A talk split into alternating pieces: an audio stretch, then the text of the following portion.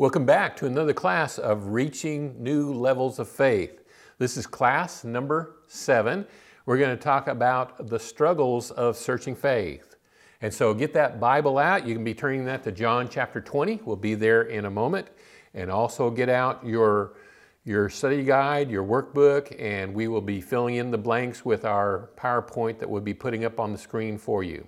If I give you a pop quiz and I put this up on the screen, would you be able to fill in these blanks? And you should know the five levels of faith by now: imitating faith, affiliating faith, searching faith, solidifying faith, and mature faith. We pretty well talked about imitating faith and affiliating faith. Now I want to talk about searching faith. And I've been spending the last few classes trying to convince you not to stay at affiliating faith, to move forward, to go on and to search out your faith. Now that hopefully I've convinced you to do that, now I'm going to tell you, you cannot have searching faith without struggle. Maybe you think, oh man, that was a mean trick. But it's the way that we think about struggle. You know, struggle is not always a bad thing. I heard this expression sometime back. This was years ago, and I've always liked this. Struggle helps us drive down the stakes to wreck the tent so we can weather the storm. I don't know if you've ever set up a, a tent before, but if you, you're climbing up in the mountains and you get to a spot where you want to camp, the first thing you've got to do is spread out the base of that tent and drive the stakes in the ground. That's what struggle is. It drives the stakes in the ground. And until you do that, you can't erect the tent. And if you don't erect the tent, you can't weather the storm. So think about struggle is not always such a, a, a bad thing. Actually, the way the Bible talks about struggle is kind of a good thing. Hebrews chapter twelve, verse four says, "You have not yet resisted to the point of shedding blood in your striving or in your struggle against sin." So we struggle. Are you struggling against sin? I hope you are. I hope you're not just giving in to sin. Struggle's not a bad thing. Philippians chapter two, verse twelve says, "So then, my beloved, just as you always obeyed, not as in my presence only, but now much more in my absence, work out your salvation with fear and trembling."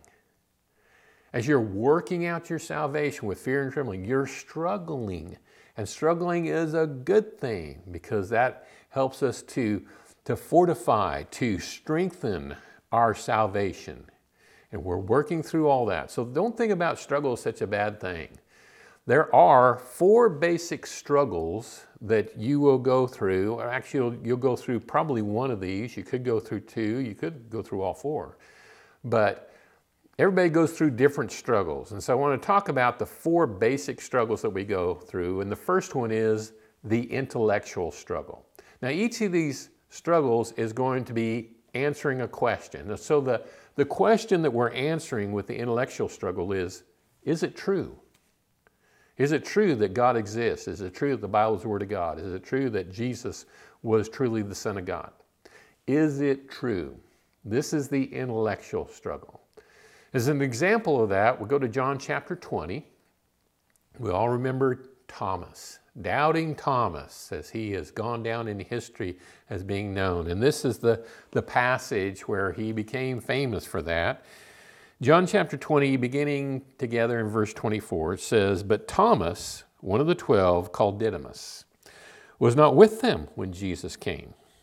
So the other disciples were saying to him, 'We have seen the Lord.' But he said to them, 'Unless I see his hands, the imprint of the nails, and put my fingers into the place of the nails, and put my hand into the side, into his side, I will not believe.' Now, after eight days, his disciples were again inside, and Thomas with them. Jesus came, the doors having been shut, and stood in their midst, and said, 'Peace be with you.'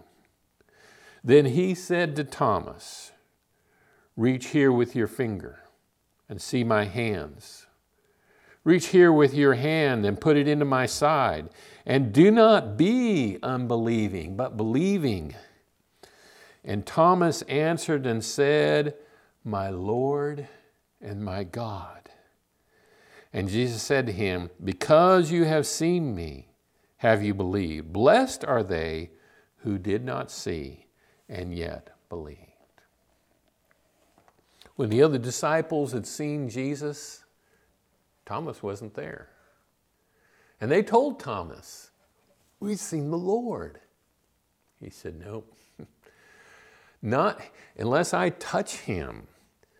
I know where the nail scars were in his hand. I, I know where he got pierced with the spear in his side. Unless I see that, I, I don't believe it." And then he encountered the resurrected Christ face to face. "Thomas, go ahead.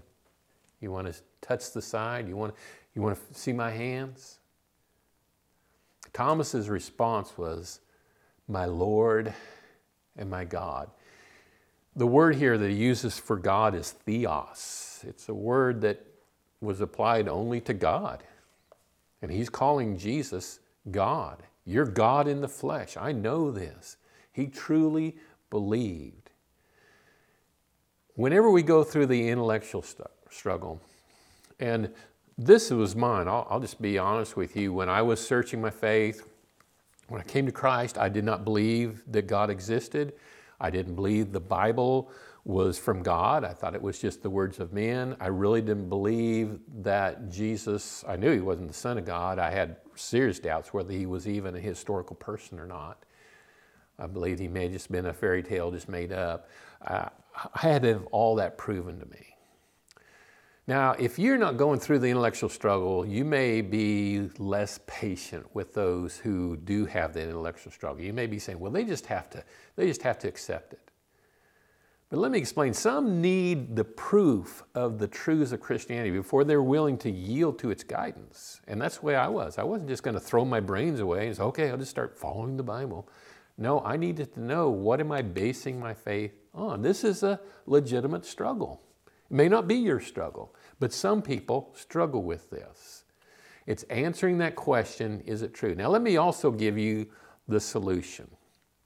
The solution to the intellectual struggle is to test the Bible.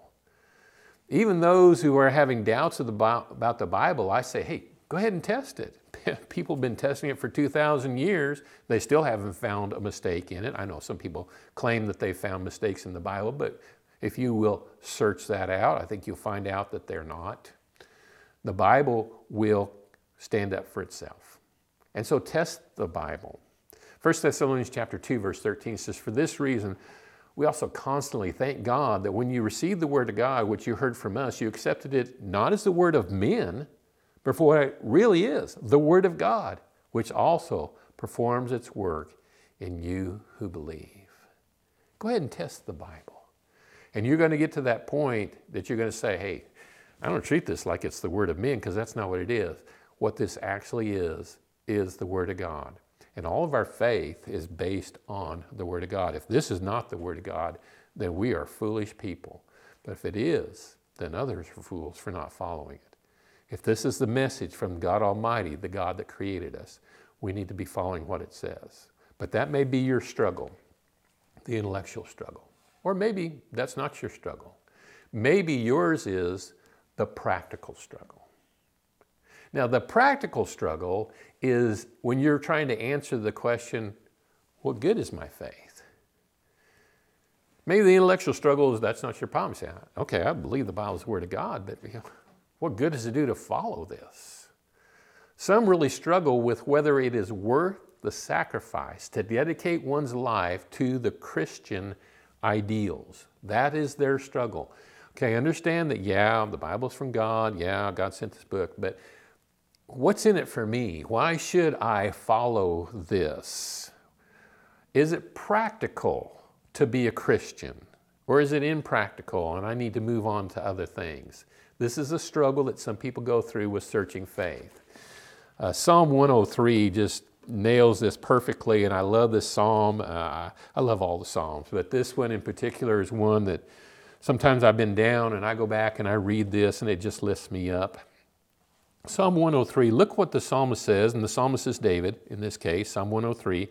Let's start in the second verse. He says, "Bless the Lord, O my soul, and forget none of his benefits, who pardons all your iniquities, who heals all your diseases, who redeems your life from the pit, who crowns you with loving kindness and compassion, who satisfies your years with good things, so that your youth is renewed like the eagle. The Lord performs righteous deeds and judgments for all who are oppressed. He made known his ways to Moses, his acts to the sons of Israel. The Lord is compassionate and gracious, slow to anger, and abounding in loving kindness. He will not always strive with us, nor will he keep his anger forever. He has not dealt with us according to our sins, nor rewarded us according to our iniquities. For as high as the heavens are above the earth, so great is his loving kindness towards those who fear him. As far as the east is from the west, so far has he removed our transgressions from us. Just as a father has compassion on his children, so the Lord has compassion on those who fear him. I'm not going to take the time to enumerate all the blessings that he lists there, but look at how many there are. Over and over and over again, it says God's blessed us this way and this way and this way. And so when you are struggling with what good is my faith, you need to think about the blessings of God. You know, the, there's an entire book in the Bible that is dedicated to the practical struggle, and that's the book of Job. And I'm not going to touch that right now because in a few class sessions from now, we're going to spend an entire class on Job. But that was his struggle. What, what good does it do? I, I did the right things. I still suffered. God, why is this happening to me? Of course, he lost everything and lost his health. And, and that's the practical struggle that sometimes we go through. We think, is it practical to be a Christian? Well, if the practical struggle is your struggle, here's the solution. Weigh the pros and the cons. You may want to physically do this on a list, on a, a piece of paper. Just get it out and just, here's the pros, here's the advantages to being a Christian, here's the cons, here's the things I have to give up, here's the things that are difficult for me. And just weigh it out and then decide, is it practical or not? You be the judge. But weigh that out. I think you will come to the conclusion that the pros far outweigh the cons. There are some hard things about Christianity. The, the Bible never promises that following Christ is always going to be easy. But is it worth it? Well, you decide. That's the practical struggle. Maybe that's not your struggle. Maybe your struggle is the emotional struggle. Now, the emotional struggle is when you're answering the question, how can I let go of this, whatever this is? And this is different things for different people. Some struggle with this idea of how do I surrender? We have an example of this emotional struggle in Matthew chapter nineteen, and it's the rich young man. This rich young man who comes to Jesus, we'll start in Matthew chapter nineteen with verse sixteen. So someone came to him and said, "Teacher, what good thing shall I do that I may obtain eternal life?" And he said to him, "Why are you asking me about what is good? There's only one who is good. But if you wish to enter into life, keep the commandments." And he said to him, "Which ones?" And Jesus said, "You shall not murder. You shall not commit adultery. You shall not steal. You shall not bear false witness. Honor your father and your mother, and you shall love your neighbors yourself." The young man said to him, "All these things I have kept. What am I still lacking?" And Jesus said to him, "If you wish to be complete, go and sell your possessions and give to the poor, and you will have treasure in heaven, and come follow me." But when the young man heard this statement, he went away grieving, for he was one who owned much property. The real issue wasn't that he owned a lot of property. It's that he wasn't willing to part with it. You see, when he came to Jesus and he said, "What do I need to do to inherit eternal life?" And Jesus brings up the commandments and he says, well, I've kept those. That's not an issue. What do I still lack? And Jesus says, I want you to go take all your possessions and sell it, give it to the poor, and then come back and follow me. You know, this is the only man in the Bible that Jesus ever asked to do that. He never tells all the others, go sell everything that you have and then come follow me. Why did he tell this man, you need to part with your money? He told him that because that's where this man had drawn a line in the sand. That's where he said, I, I'll surrender almost all. I'll surrender everything but my money gone. And whenever we do that, Jesus says, okay, that's the thing I want. It may not be money for you. Maybe it's sports. Maybe it's a relationship in your life or a series of relationships, a whole several. Uh, maybe it's your career. It could be any number of things, your schooling, anything that you're saying, God, I'll give it all to you except this. You are having the emotional struggle. How do I let go of this thing? That's the question you're trying to answer in your searching to grow closer to Christ. Here's the solution. Apply the faith that you have. Here's how it works. Let's say that I am struggling with giving up sports. I'll pick that one because that was another one that was pretty big in my world. Maybe I'm having a hard time surrendering that over to Christ, and I'm recognizing that I'm not going to be able to continue doing sports, at least at the pace that I am, and still have a relationship with God. For one, it's interfering with Sunday worship, or or I'm not uh, I'm not being a good person when I'm playing this sport. Maybe it's bringing out the worst in me. Whatever it is, if you decide that you need to give up that sport for Christ, but you're not willing to give it up, give up part of it. Cut back this or that, whatever it is. Uh, set some goals. Say, I'm going to trust God. I'm, gonna, I'm not going to play on Sundays. I'm just not going to do that. Give that up. Apply the faith that you have and then see what happens. And when that works, and you see, okay, I did that, and actually my life is better because I'm I'm following God more, and you know I'm still enjoying the sport. Maybe you could give up a little more, a little more.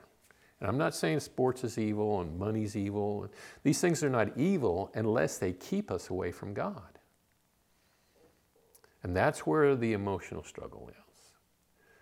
We know from Luke chapter fourteen, we need to surrender everything to Christ. That means we place it all in his hands, but it's still in our grasp. But we, we put it all, when we become Christians, we lift it all up to him. Say, this is all yours, God. My whole life, everything, my time, my energy, my talents, my weaknesses, it's all yours, God. The emotional struggle is when we're saying it's all yours except for this thing. And then that's the thing that we're struggling emotionally with. And in your search, it's going to bring that out. It's going to come to light. This is an area that I'm really not surrendered to God in, and I need to surrender it. Apply the faith you have. And when you get more, apply that faith. And when you get more, apply that faith. Pretty soon you'll be able to get to that point where you can say, like we sing the song, I surrender all. That's the emotional struggle. Maybe that's not yours. Here's the fourth and final struggle. And these are not in any particular order, by the way, just things that we struggle with. Maybe yours is not the intellectual struggle. Maybe it's not the practical struggle. Maybe it's not the emotional struggle. You may have the moral struggle. The moral struggle is where we're struggling with, am I too sinful for God? I'm looking at the things that I've done in my life, and I I'm standing before a sinless and perfect God. How can I do that? This is the, the moral struggle. In First Corinthians chapter fifteen, we get the impression that Paul had a moral struggle when he came to Christ, just from some of the things that he says. First of all, in First Corinthians chapter fifteen, he's talking about the gospel.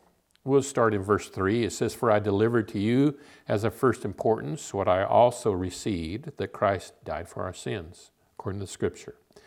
And that he was buried and that he was raised on the third day, according to the Scriptures. That he appeared to Cephas and then to the twelve. Then he appeared to more than five hundred brethren at one time, most of whom remain until now, but some have fallen asleep. And then he appeared to James, and then to the apostles, and then last of all, as to one untimely born, he appeared to me also.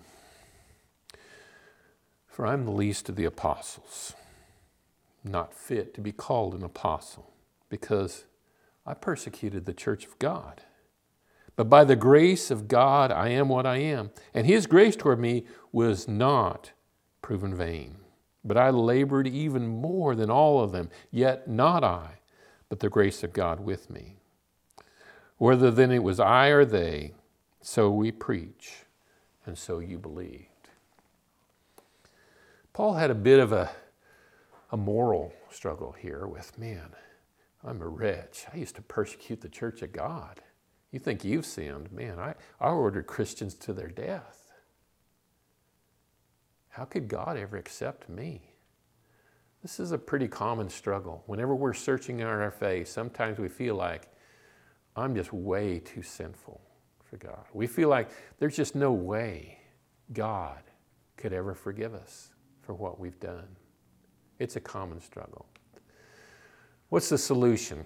Well, you need to realize that you cannot change, but you can be changed. You see, the moral struggle is where we're saying, man, I, I just could never change. I'm just such a terrible person.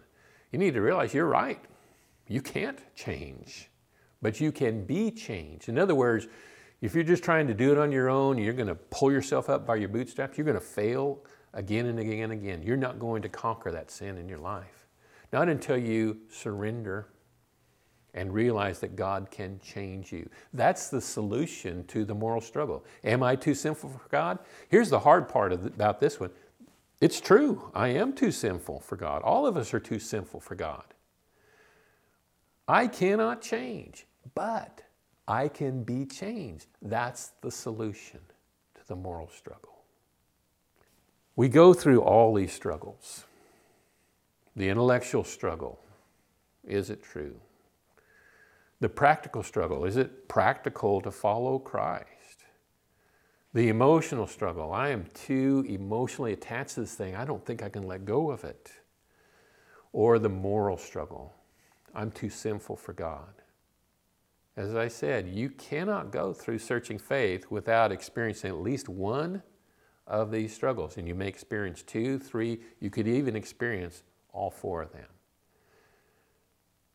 But searching comes with a struggle, but that's okay, because struggle helps us to drive down the stakes, to wreck the tent, so we can weather the storm. Now, I've taught you the five basic levels of faith, and I've taught you the four struggles of searching faith. And up to this point, it's been a lot of intellectual work. And if you have hung in there this long, I'm going to reward you in this next class, because we're going to do a character study of Peter. And now we get down to the nuts and bolts of how do I use this? How do I use the five levels of faith and the four struggles of searching faith? So go back through your notes, make sure you know those, the five levels and the four struggles.